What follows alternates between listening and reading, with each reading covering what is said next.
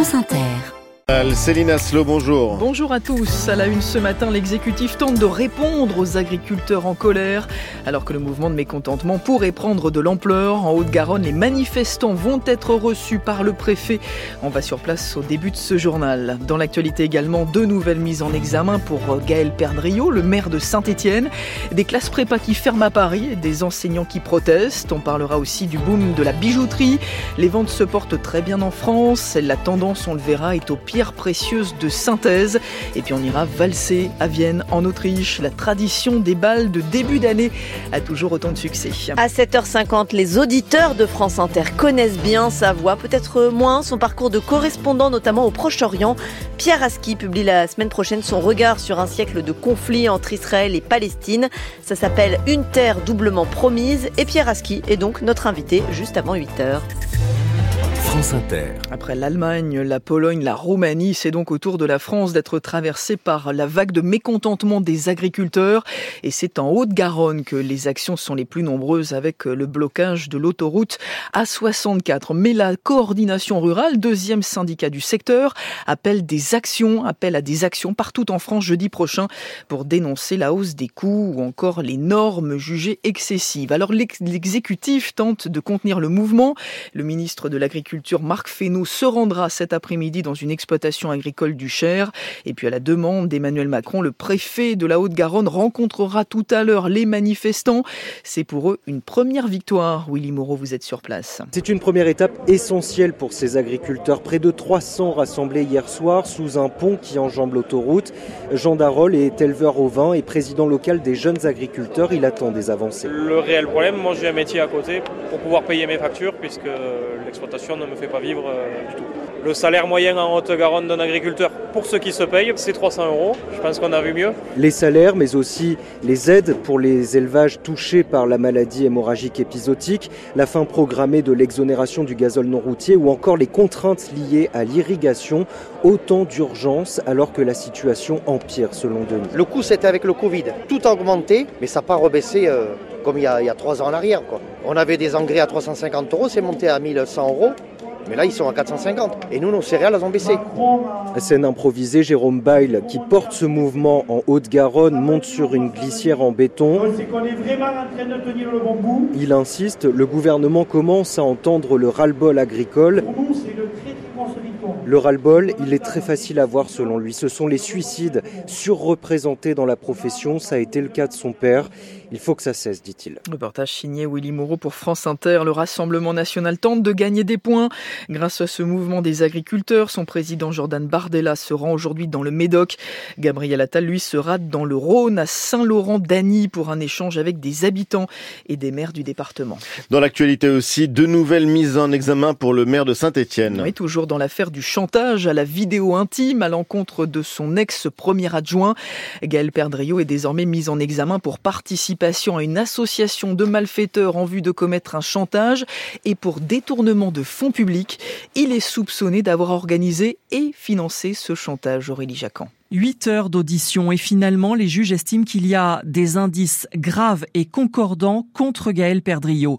Ils le soupçonnent d'être à l'origine du chantage contre son ancien premier adjoint Gilles Artigues, d'avoir, comme l'accuse Pierre Gauthierry, donné son feu vert à la réalisation de cette vidéo tournée dans une chambre d'hôtel en deux mille quinze.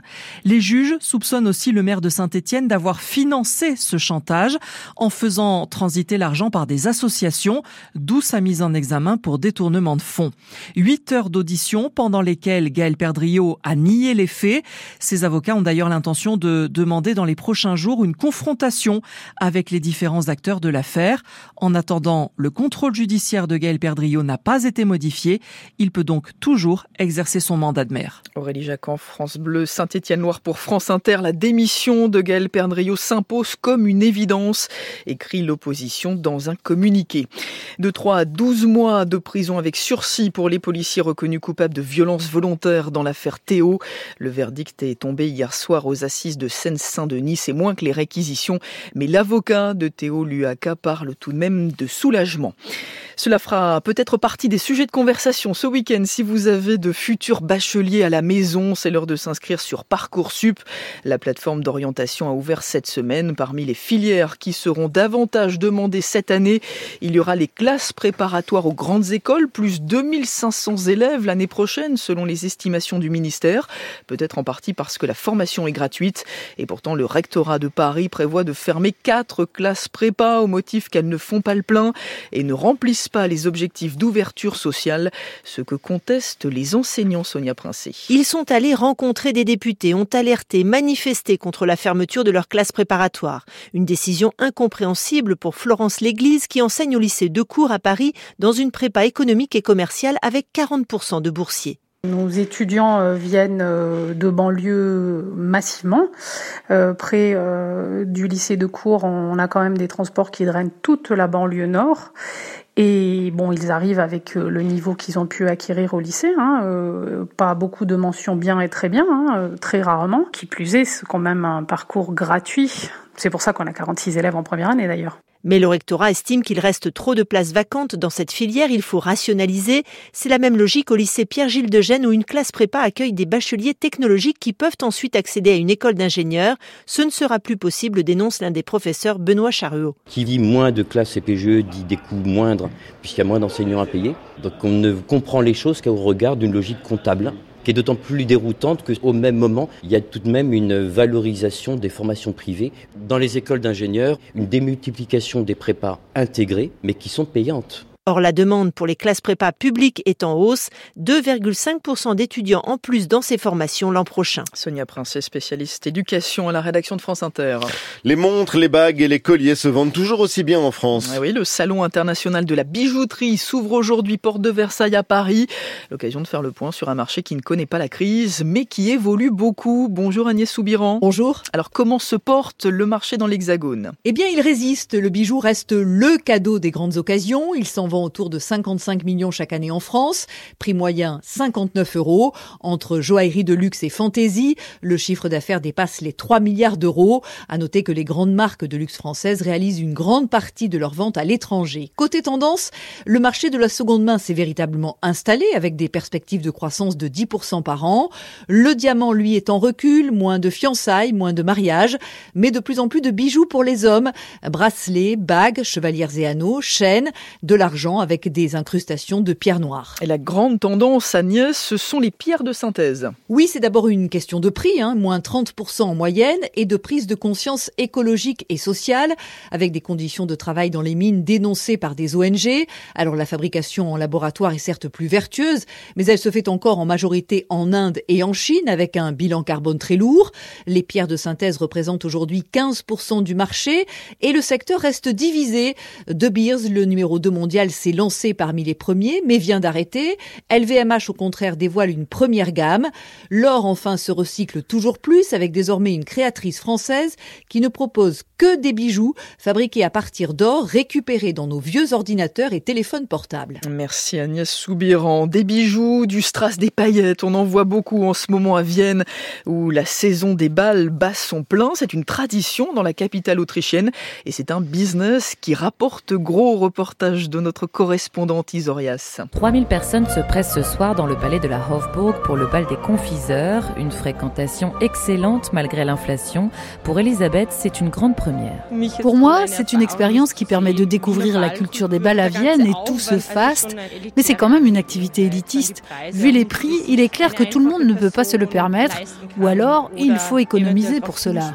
Les touristes sont de plus en plus nombreux à vouloir eux aussi tenter l'expérience. Le prix du billet de soixante-cinq à cent quarante euros n'a pas freiné Charlotte, jeune Suissesse venue pour vivre une expérience qui sort de l'ordinaire. Comme ça, mon premier bal, je ne savais pas trop à quoi m'attendre. On m'a juste dit, habille-toi très bien, apprends un petit peu à danser et tout ira bien. Mais ça se passe plutôt bien. On est dans un château, ça change un peu des soirées habituelles, disons, parce que c'est vrai qu'en Suisse, on n'a pas trop ça. On sort vraiment du quotidien. La Chambre de commerce de Vienne s'attend à cinq cent cinquante mille visiteurs pour cette saison des bals. Un chiffre qui est en augmentation ces dernières années, se réjouit Marcus Grisler, à la tête de la branche tourisme. Nous remarquons que le nombre de visiteurs augmente, les touristes mais aussi les Autrichiens. Si l'on additionne toutes les dépenses et qu'on divise par le nombre de visiteurs, on a une moyenne de trois cent vingt euros par personne. Les bals sont donc un élément très important important de l'économie viennoise. quatre cent cinquante balles ont lieu chaque hiver dans la capitale autrichienne. Vianis Arias, France Inter. Et puis deux Français qualifiés pour les huitièmes de finale de l'Open de tennis d'Australie. Arthur Cazaux, cent vingt-deuxième mondial, qui a battu le Néerlandais Talon Krikspoor, et Océane Dodin, qui a éliminé sa compatriote Clara Burel. C'est la première fois qu'ils vont aussi loin dans un tournoi du Grand Chelem. C'était le journal de Céline Asselot. À suivre, on reparle natalité en Berne dans l'édito Écho et portrait de notre consoeur Clémentine Vergniaud, morte d'un cancer et autrice d'un podcast important. Ce sera la chronique, on va en reparler.